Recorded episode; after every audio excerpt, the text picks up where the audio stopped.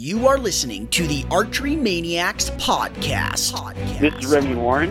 I am Rihanna Carey. My name is Adam Foss. This is Paul Tetford, professional archer. Hey everyone, I'm Christy Titus, and you are listening to Archery Maniacs. We cover everything archery, from the hunting side to the tournament side, with stories, tips and tactics, gear reviews, and more.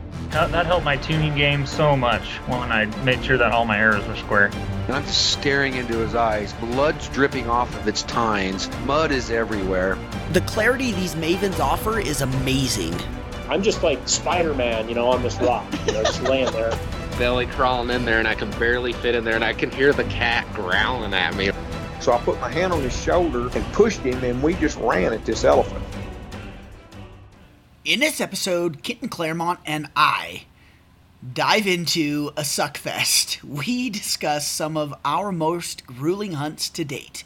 I hope you enjoy the show. Do you have a story of an elk hunt or maybe a deer hunt that was just like brutally challenging, whether it was a hunt itself or the pack out or something along those lines? Well, the hunt that comes to mind the most is a hunt that I did with my dad, and it was a rifle hunt, and it was back like right after high school. Oh no, it was actually, I was during college, my college years. I came back, and we had been hunting this area basically my whole life. Like basically ever since I started hunting elk, we've been hunting this area, and we stand on this ridge and bugle, and down in the bottom, like dad would hear something. And like I told you, I never heard a bugle till I was much older, and thought, man, there's no such thing as elk in this county. Anyway, every time, Zach, we'd stand on that ridge and he'd hear something in the bottom, he'd go, well, we're not going down there, because if we kill something down there, we'll never get it out. Well, one year in college, we came back, went to that ridge, didn't have any luck, kind of up towards the top, and Dad let a bugle out, and that was probably one of the first bugles I ever heard right there, and I heard him bugle, and I was so stoked. I was like, man, I cannot, let's go down there and get him. And my dad gave me this look like, are you nuts? Like, we're not going down there. We'll never get him out. And it was hot, but it was really early. And anyway, long story short, I talked him into it. We went down there. We went clear to the creek bottom, and we killed this elk. We killed this 5-point elk, and we got them all gutted. And we were stoked, and we got them all cut up, and we were like, okay, this is gonna take 2 packs. We're probably climbing out about 3,000 feet. It was not, and through the alders, it was a nasty pack out. So I have, it was nasty, man. Luckily, I was 20. I was like 20, or I think I was like 20 years old. And we're coming out of there. We're not smart enough. Like, we didn't have any water, no food. We're coming out of the bottom. I have like a hind quarter, a front shoulder, and a head. My dad's got like a hind quarter. We're climbing the face of this hill through the alders, and we're super dehydrated. The sun's beating down on us, and I remember at one point I looked at my dad and I said, "Dad, how you doing?" Like, because he was pretty beat up, and he says, "Man, I don't know if I'm going to be able to get out of here with this meat." And I said, well, let's just try and make it up here to this shade, and then maybe you even if you have to dump the meat, and so we can just make it to the truck, we'll get out of here. Made it up to the shade. We sat down for a little while, just rested, and then we ended up making it out. It took us a long time, but it was probably really the hardest part about it was that we had no food, no water. We had gone into a hole that my dad swore he would never go into, and I think the reason that elk hunt comes to mind is that it was a very bonding experience with my dad. And anybody who's ever been through a really grueling, man, I don't know if we're gonna make it out of here,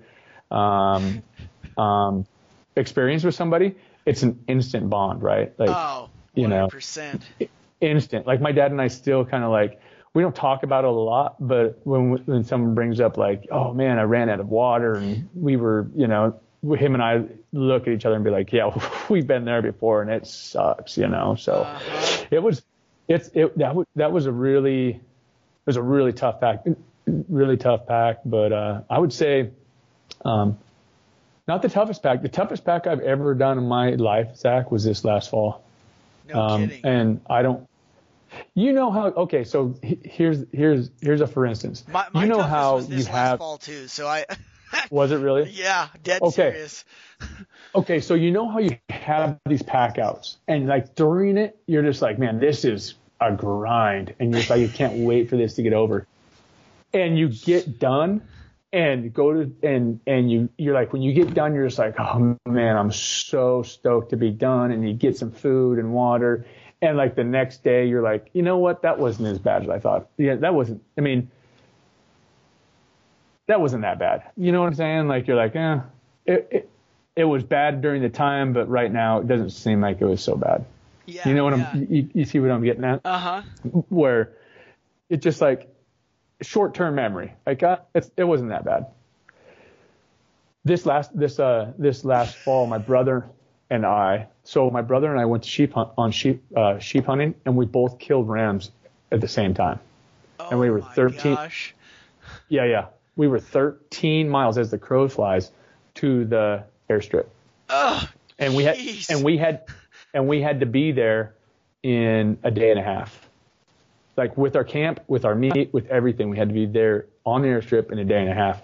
We packed 22 hours straight, like straight, and through the dark. Smokes. And it was raining all but the last 7 hours. So it rained for 20, like. Of course. And here's the kicker. You know, like I said, you know how you get done with that pack and you're like, oh, that wasn't so bad. 2 days later, my brother and I were talking about this pack out, and we both agreed, like, it's too early to even talk about it. Like, I never want to go through that ever again. That's how bad it was. It was like, it was so bad that I'm like, yeah, I don't ever want to do that again. Like that was enough. I don't want to pack out for 22 hours straight ever again. I don't ever want to do that. Like, I don't want to put myself in a position where I have to pack out straight for 22 hours. Like, so that's how bad that pack was. It was just grueling. And of course it was, you know, I look back at it now and I'm like, number one, I'm so glad I was with my brother, because we really kept each other moving forward, and we kept things light, and we kind of ribbed each other when we needed to. And secondly, there was no way, period, I could have done that had I not trained year round and trained hard for that exact hunt. I don't know how. Now we shot them. We shot those sheep on day 10. So we had been humping all over the Brooks Mountain Range for 10 days. Then we shoot these sheep, and we stuffed a sheep in our pack each. Ryan's pack was probably, no kidding, probably 160 pounds. Mine was probably 145, 150 pounds. And we had 13 miles to go in the pouring down rain. Headlamps and rain. And we're walking in shin deep water for most of the trip back. Holy crap.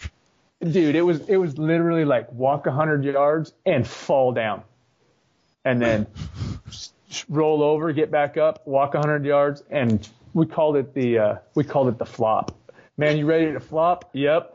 Wham! And we just flopped down, just soaked to the. It was crazy, man. It was crazy. So, I'm all ears whenever I hear, yep, I had my hardest pack out. So I'd love to hear your pack. Yeah, so my pack out wasn't as far, but the temperature extremes were a little different. I had walked into this spot elk hunting, of course, you know. Yeah. And I'm that guy that if I was at your competition, I'd have tried taking all 200 pounds. Of course you would. Of course you would. There is no flipping way that I'm coming back. And on top of that, I'm that exact same guy that when I go to the grocery store, it doesn't matter if I have 5 bags or if I have 50. I'm figuring out how to take all of them at the same time. Dude, who does? Is there anybody out there? I'd love to take a poll. Is there anybody out there that I'll just come back for that one sack? No, dude, you're putting that in your mouth. No, you're gonna stick stuff in your pocket. I do. I put my arms out straight and I run them all the way up until they're like a handbag on my shoulder, and I just keep shoving them on there, and I can't even hardly get through the door, But anyway, so one trip. It doesn't matter if I break the egg carton or not. It's one freaking trip. Right. That's right. I'm with you. And so I get back in the spot, and I had blocked out 6 days to be elk hunting. But for people that don't know me, so I work 8 days straight, and then I have 6 days off. And every set of 6 days off, I see my son. So I basically have to either, I have Wednesday, Thursday, and half of Friday without seeing my son, and I see him Friday night, Saturday night. Friday, Saturday, and Sunday, drop back off Sunday when it's school year. And so I basically I was going to hunt all 6 days. And I got back in there and I said, you know what? Ever since my son was born, I have not missed a single visitation, even because of hunting. I said, I haven't missed a single one. And I said, I'm not going to start now. So I was like, I better figure out how to get this done the next day and a half because I'm out of here. I got to go see my boy. I haven't seen him in 12 days. I don't get to see him very often. So I get back in there, and it was a place that we'd hunted the year before. And the year before we were there, I don't know, a week later or a week and a half later, just enough to make the rut be kicked in the year before, not really kicked in this year. And anyways, so I got in there that night. And woke up next morning, started hunting, saw a good bull, had seen some bulls the night before, kind of more so just scouting that night before though, unless I saw a real good one that I wanted to go hunt. But next morning I saw a good one and took out after him, got all the way down to the bottom of this hole, and I jumped a 5-point 10 yards in front of me. And he goes crashing off through the trees, and I climb up out of this, and it's that thick buckbrush stuff that you guys are much more used to in the Washington area. Oh yeah. Where you're crawling on your hands and knees to get through it, and it just tries to rip your clothes off, and and yeah, it's gross. Yeah, it's terrible crap. And I'm just going around. I get over there. I couldn't find the big bull, so I'm just sitting up there, and it's already hot, and it's 8 o'clock in the morning. And jeez. I'm just sitting there, and I'm like, man, well, let's go down here and sit next to this water hole. I said, at least, in the middle of the day, if I'm just going to be hanging out, maybe I got a chance of seeing something. And I'm sitting there, and I get bored, so I walk back out. And on my way out, I start glassing through that thick stuff when I had an opening, and I could actually see the other hillside, and I start seeing elk. And they start filtering down to that water hole, so I just paralleled them on the opposite side and got over there, and this raghorn, and in Colorado they have to either have 4 points or an 8-inch eye guard. And so he's standing in his wallow, and I look down at it, and he's got 8.5 to 10-inch eye guards. So it's he's a legal bull. I range him at 53 yards, and I'm trying to get my flipping camera set up. And as I'm trying to get my camera set up, he turns and starts looking right at me. Well, I'm just well, I guess I'll just lay the camera down. And I'll just shoot this elk. So I lay it down and draw back, and I just drill him, And it wasn't like a perfect shot. It was a little low. But it still zipped right through him and stuck it in the dirt in the wallow. And then a bigger bull that I didn't even know was there, which pisses me off because I shot the bigger bull. He comes running out of the trees and chases my bull out of the wallow. And I'm scrambling to set up the camera, and I finally get the camera set up, and I get the tail end of that. The big bull jumps into the wall, and he's just a 5-point, so it wasn't a ton bigger. Yeah. And my bull comes out, and then the big bull, I get all this on film. He chases my bull, and my bull just kind of gets out there and stops, and he's just sitting there, gosh, I don't feel very good, but I don't know what's going on, Yeah, and, right. So I sneak up to about 60 yards and draw back and shoot. And just hit his front leg, and I'm like, what the heck? And I range him again, and he's like 63 yards. I'm like, how did I just miss that bad? So I draw back, and I hit almost the exact same hole that I hit with the first arrow. And he runs like 15 yards and lays down, but he's still really alert. So I'm like, well, I got to sneak over. And the camera's rolling, so I got the rest of this on film. You know, I'm like, I got to sneak over and try and shoot him again because he's still alert. And I just don't like seeing him there, you know. Yeah, yeah. So I get over there, and he jumps up and runs like 50 yards and lays down. And so I'm like, okay, well, I'll just get up just close enough that I can see him. I'll shoot him. And I draw back, and I shoot him, and it hits the edge of his shoulder blade, goes through his shoulder blade and into his brisket, and he stands up. He's like 10 yards away, and he stands up, and he looks at me with two arrows already through him, a third arrow in him, and he's just staring at me. I was like, oh, my God, this thing is going to kill me right here, right now. I'm just like, I don't have any arrows left. I only have a three-arrow quiver. I'm backing up, just thinking to myself, what am I going to do if he turns and charges me? I said, I don't know. I guess I'll start running downhill. I don't know. So I go back and find one of the arrows, that the arrow that I had shot him with in the wallow that blew all the way through him. I pull it out of the mud in the wallow. I run back up there, and then I double lung shoot him, and he just, you know, he expires right there. So here I am, about 5.5-ish miles in there. Because of the way that you have to work around private land, maybe 6 miles. Yeah. By myself, 90 degrees with an elk. And, here we go. You know, it's funny because that is the same thought that went through my head. Oh, man. Crap. Okay. Yeah. And so I'm like, okay, so here's what I'm going to do. I'm going to take this quarter and that quarter, and I'm going to take it back to camp, and then come back and get the rest.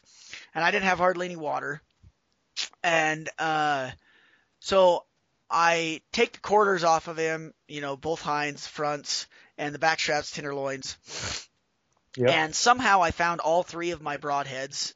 He had broke all three of my arrows, but I found all three broadheads, which is cool because I shoot very expensive broadheads. So that was awesome. And I take them all down and I put them in the shade. And I get down there. And I look over at there's this like giant culvert that comes out of the ground because the farmer or rancher nearby must have, you know, put the culvert in to help with that spring. And I remembered last year climbing in that culvert and getting water out of it and then purifying the water out of that instead. So I was like, man, I should go to see if there's anything in there. So I did. And luckily there's water in it. So after getting water in me, and taking half the elk down there, I was up getting more elk, and here comes more elk walking right by my camera, hanging elk legs. It was crazy. So I'm just sitting down there and I'm like, I don't know if I can get this elk out of here in time to where the meat won't go bad just because it's so hot. Yeah. Right. So I'm like trying to get cell phone service and all that kind of stuff to see if there's an outfitter that I can hire to come in and get the meat. Cause last thing that any hunter wants is to spoil an animal. Right. I couldn't get a hold of anybody.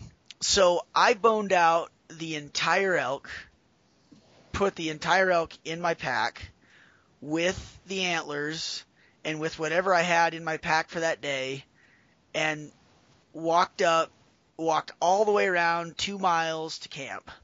Well, right to the edge of camp. I unloaded everything. I laid all the meat out on all my game bags so that it could cool overnight. Yeah. And I cut it up on the muscle group so that there wasn't any really super thick parts of meat, you know what I mean?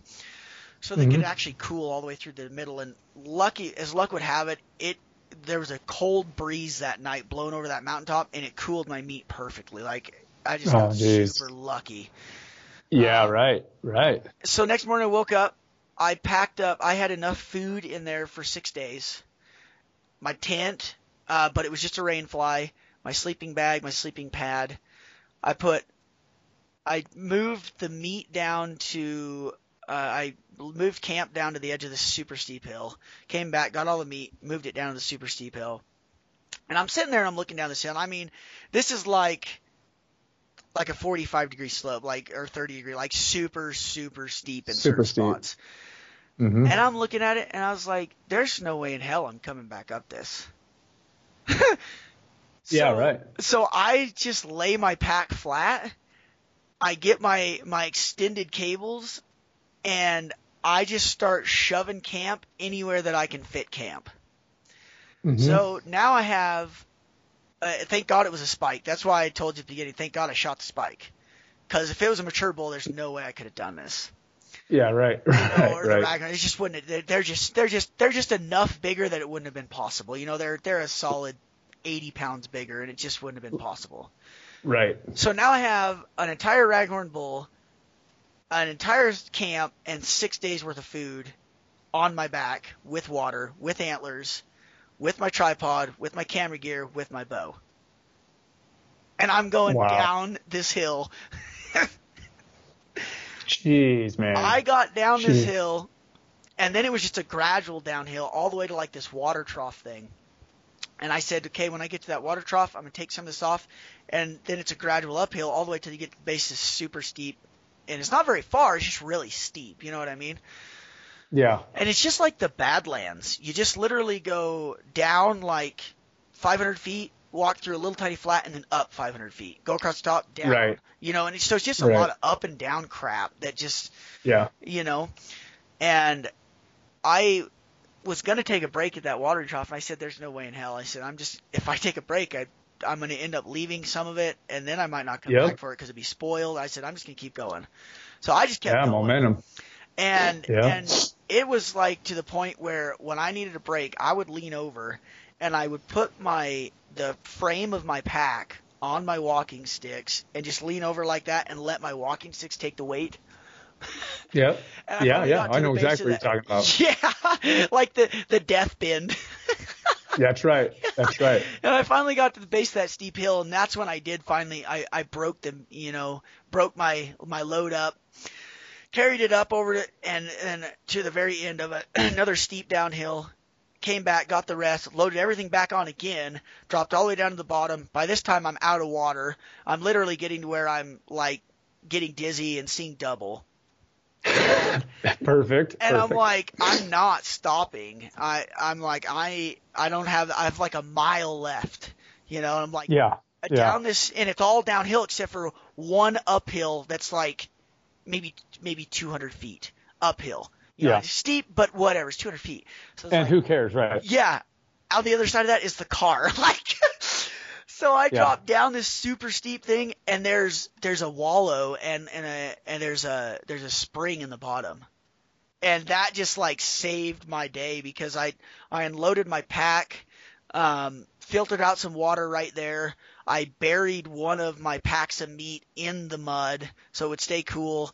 Took everything to the top of that last hill, came back, got my last thing of meat in the antlers. Got to the top of that last hill, loaded everything back on again, so everything again, and walked down the last hill to the car, which it was a Subaru Outback, and put an entire elk with antlers with everything else in the Subaru Outback, and away we went. Wow, man. What an adventure. Jeez Louise, man. And you were solo, huh? Yeah. Yeah, just solo. Listening to you tell that story. I mean, it's crazy. A couple things come to mind. One is how sometimes we can get caught off guard by actually being successful. Right. You know what I mean? Like the whole idea is to go out, kill an elk and bring it back. And yet somehow there's times when we can almost, I don't know if getting caught off guard is the right word, but like it can almost catch us by surprise. Like, oh, I just killed this elk and holy crap, I got to get it out of here because it's hot and I'm going to have to hurry in order to get it out of here on time or whatever. And it's funny because you're like, you didn't think about that before. You know, like you could kind of, I can hear that. You kind of do, but you're like an afterthought. You know what I mean? Exactly. Like I go into a hunt and cause there's been times when I very, very, very first started backpack hunting, I would go into a hunt and I'd be worried about getting the animal out, and it would hinder how far I would go in and how hard I would hunt. So I was like, you know what? No more doing that crap. I said, you took the time off, you trained, you practiced, you did all the research to go into the spot. You're going in there. You don't worry about the pack out until you kill something. And that's how I do it nowadays. And I just think I'm just going to have to figure it out, I guess.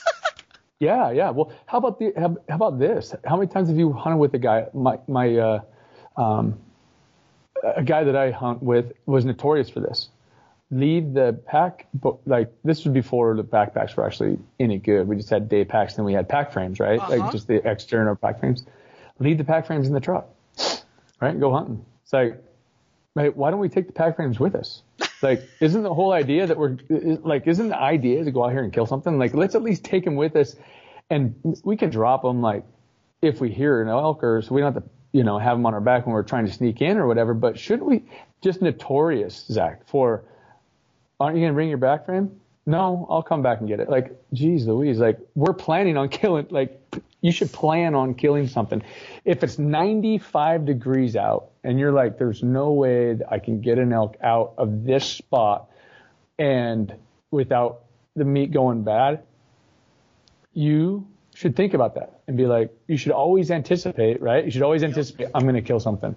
And as soon as you know, there's just no way I can get the meat out, you shut her down. Be like, you know what? I could see a world's record bull elk right now, and I can't even shoot it because there's no way I can get it out.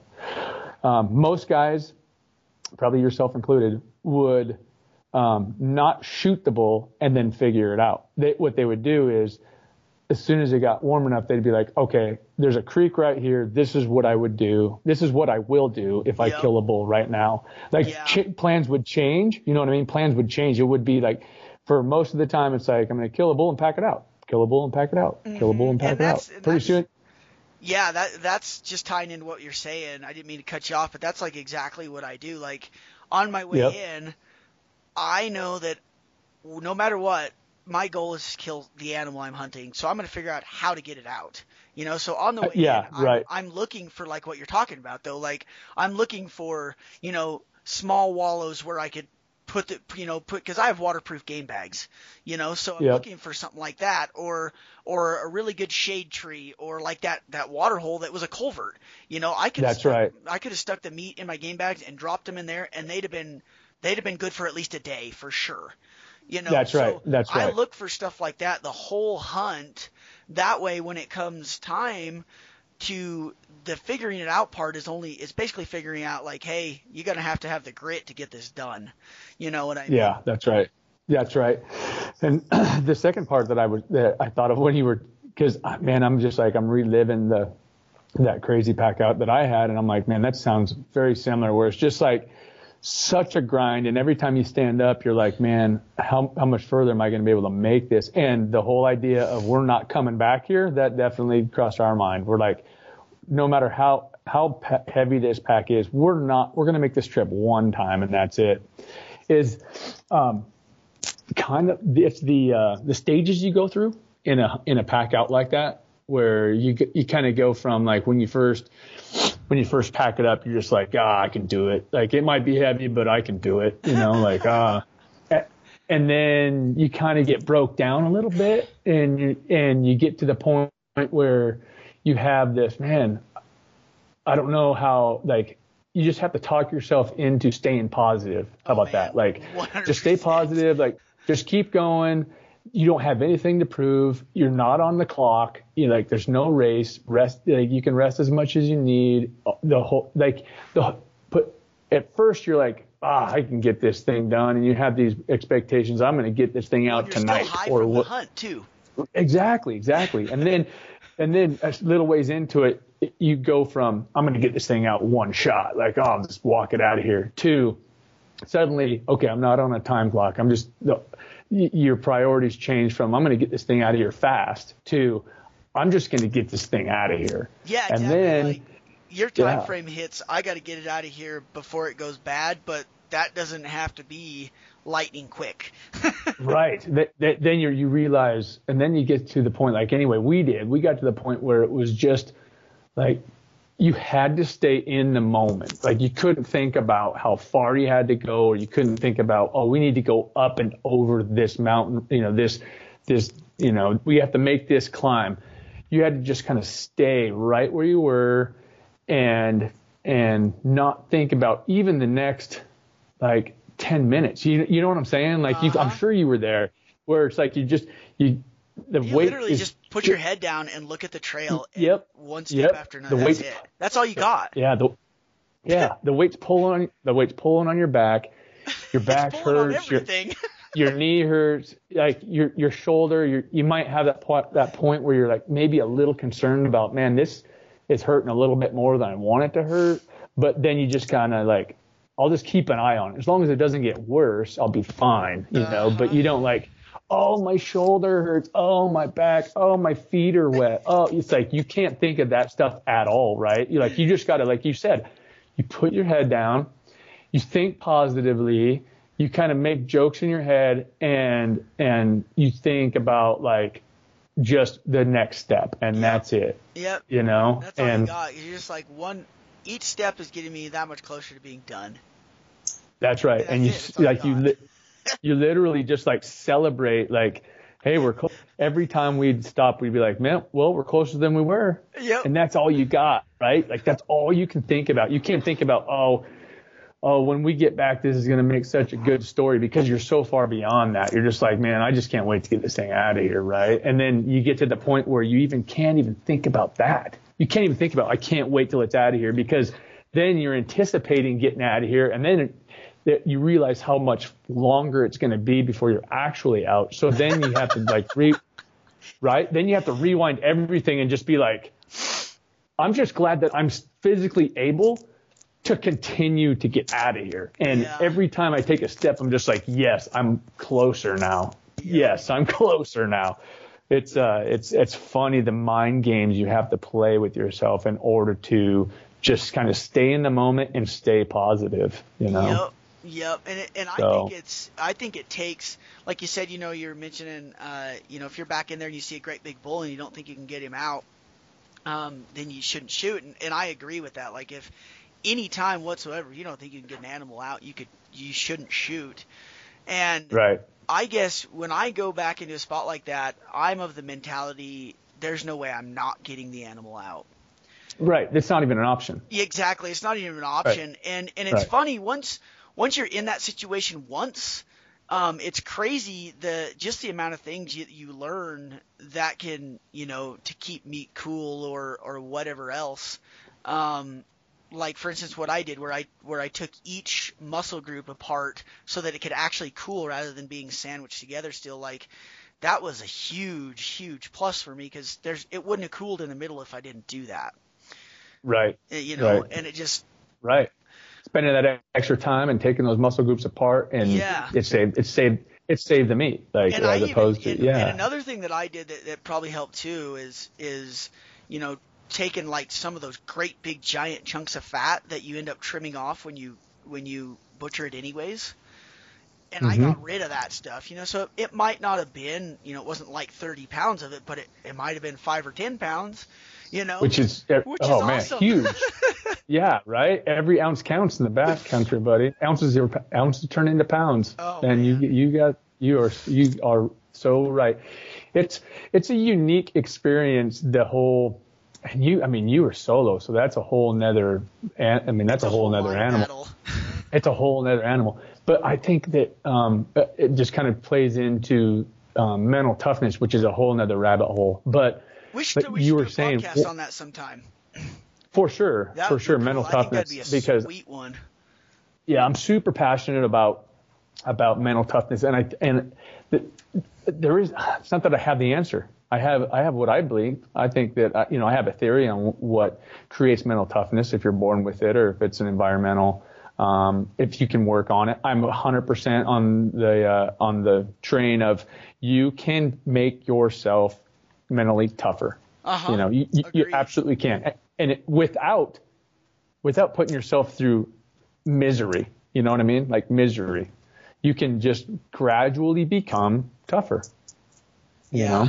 Yep. So, and then you have to have some crucible, right? I think you just have to have some. I mean, at some point, it really Yeah. I mean, you can get 80%.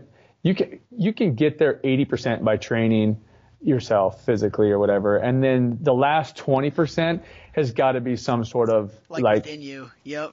I agree. 100%. Yeah. It's just got to be you. You either are of the. It's in your nature to just never quit. Yep. Or it's not. That's just the fact that that's just the way it is, you know. So yeah, it'd be fun. It'd be fun. You got to have another pack out story. Man, so those two big pack outs are probably the biggest ones. Every time you shoot a sheep in the mountains, you're gonna have a pack out story. And mm-hmm. Alaska and hunting elk or hunting sheep in Alaska just lends itself to inclement weather, crazy terrain, and heavy packs. But it's just the way it is, man. It's just that is hunting Alaska. But I would say my other probably hunting like pack out story is probably it's not necessarily a single pack, but I packed 7 elk out of a single drainage one Holy year when crap. I just so happened that I was in on and with a party that we killed 7 bull elk in one year. And so I packed out 7 bull elk or was part of packing 7 bull elk out of one drainage one year. And one of those elk, we went in for a second pack. So a buddy of mine and I went in. He ended up killing this elk and we packed. And I didn't have a pack. I don't think I was wearing a pack. I was just up there because I wasn't hunting. I was just kind of with the group. And I'm notorious for that, by the way, Zach. Like, I'll go hunting whether I have a tag or not. Like, if someone says, "Hey, man, you want to go do an elk hunt?" I'm always gonna say, if I can, I'm going. If they're like, "Oh, where's your bow?" I'm like, I'm not gonna hunt. I'll call. I'll film. I'll pack. Whatever. Just whatever. I'll do whatever. I just want to be here, right? Yeah. Well. So this buddy of mine kills this elk, and I just throw a front shoulder over my shoulder, and I walk him out to the truck. Well, the second load, we bring 3 other guys, and we're like, okay, we're gonna go back up there, we're gonna get the rest of the meat, and we're gonna pack it out. Well, so none of us had really crazy heavy loads, but come to find out, so it was 1, 2, 3, 4. There was 5 of us, and there wasn't a single flashlight, headlamp, nothing. Between the 5 of us, and we're just like, what are we like? Literally, like we're just a bunch of hillbillies, like idiots out here, like hoping for the moon to come out. That's hilarious.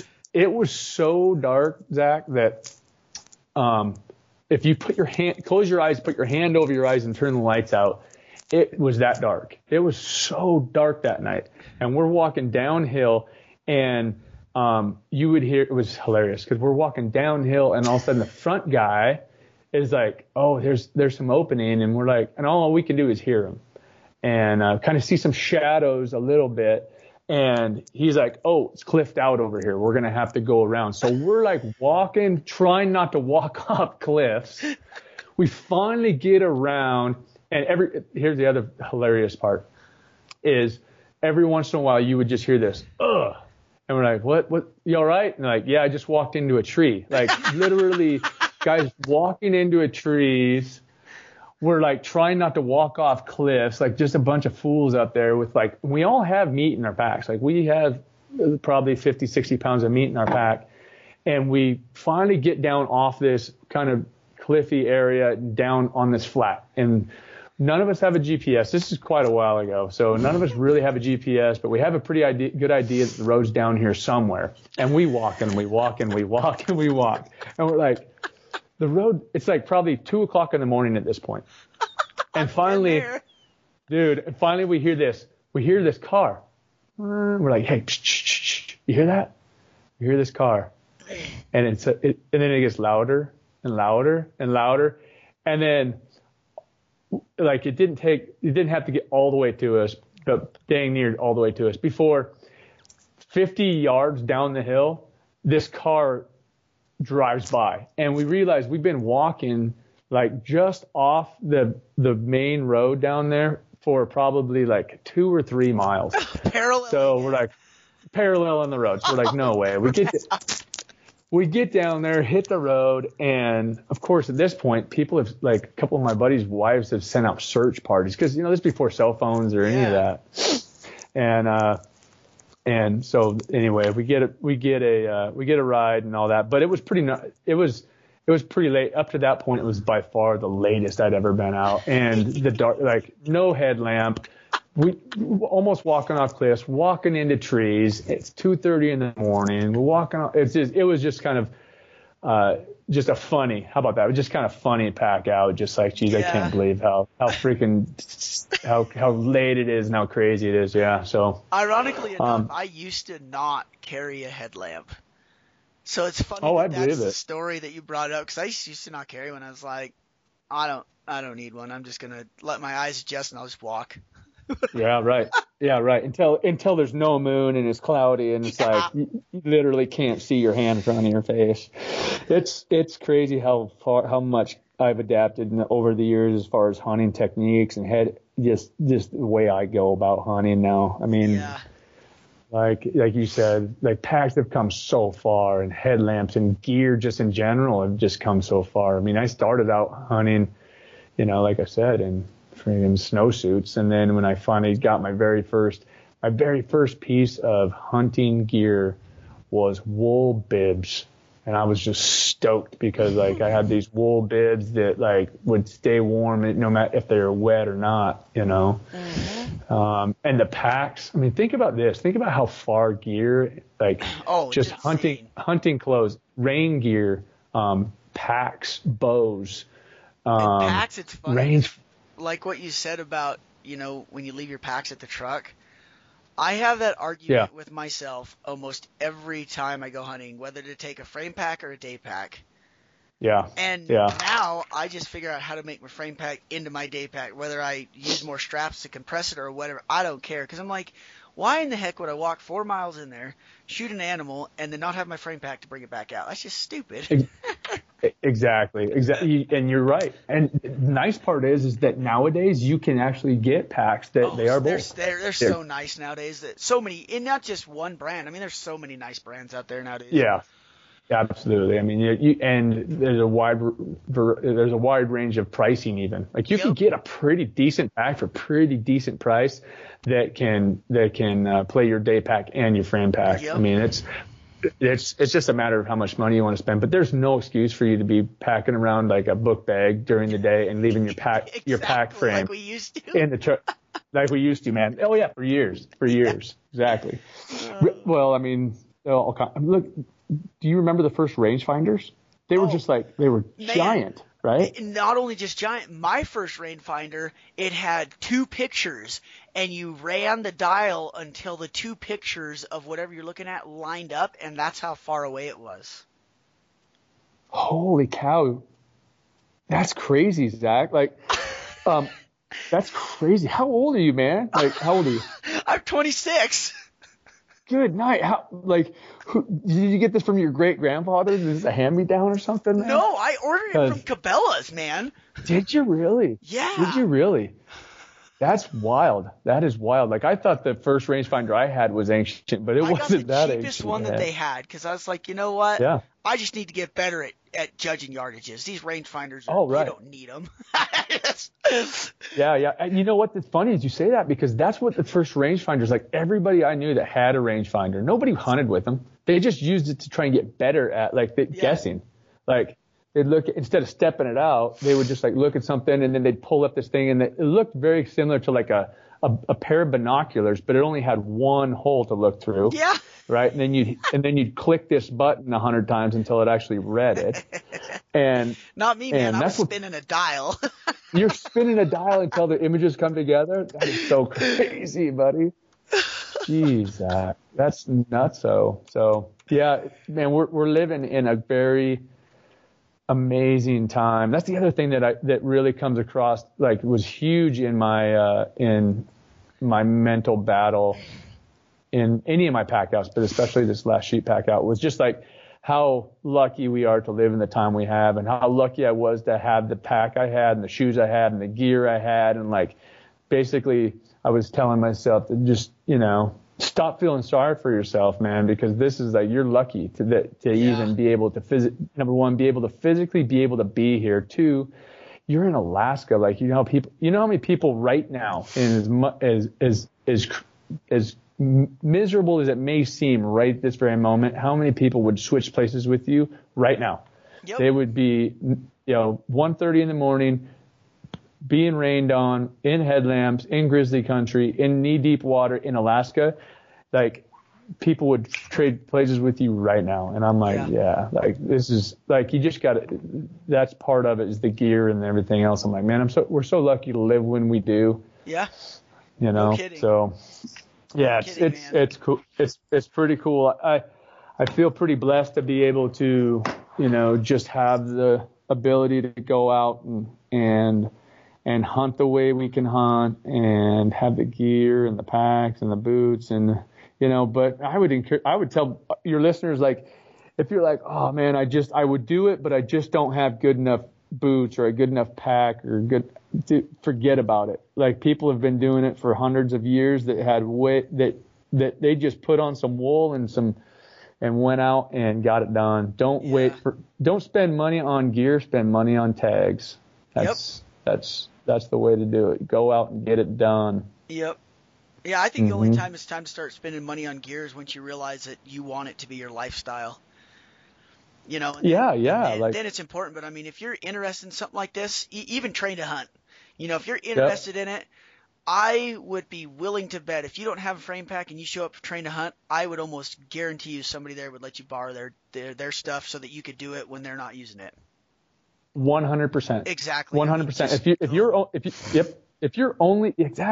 Just go. Even if you're only, just go do it. Just go. Yeah. If you don't have the first idea what you're doing, like, call me up and I'll help you. Just go. Yeah, exactly. I would love to help you. Exactly.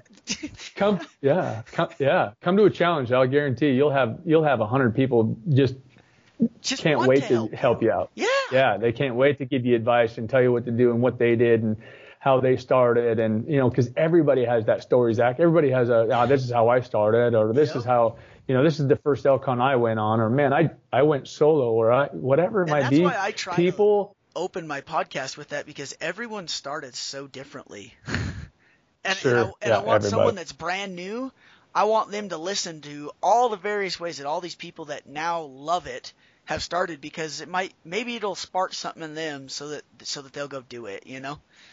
Yep. And start, here's the thing.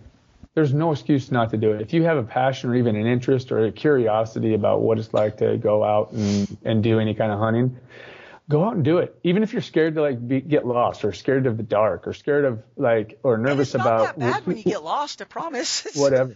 It's really not. It's really not. So go out and just get off the road just far enough to where you know where the road's at. Just go out there and sit down. Just go out there, sit down, and listen and look and see, and then walk straight back to your truck and get in your truck. And I guarantee you, it'll change you.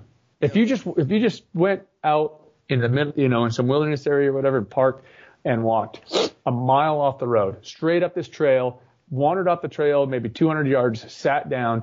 If all you saw were other people walking on that trail, but they didn't see you, it'll change you. Yep. Because you'll be like, it'll be different. You'll be like, I totally saw those people and they totally didn't see me. Yep. If that's all that happens, it'll change you. And then you'll go back to your car and go, you know what? It'll be cool if I can go out there and see a deer that doesn't see me, or just see a deer. So there's no excuse. If you know what I'm saying? Like, if you're interested in the outdoors, if you're interested in hunting, just go out and just give it a shot. If nobody else around you is willing to do it, if you don't know a single person that knows the first thing about hunting or isn't willing to help you, for sure, without a doubt, spend $100, come to a Train Hunt challenge, and I guarantee you'll meet 50 people that are willing to help you. Guaranteed. Yep. So. Yep.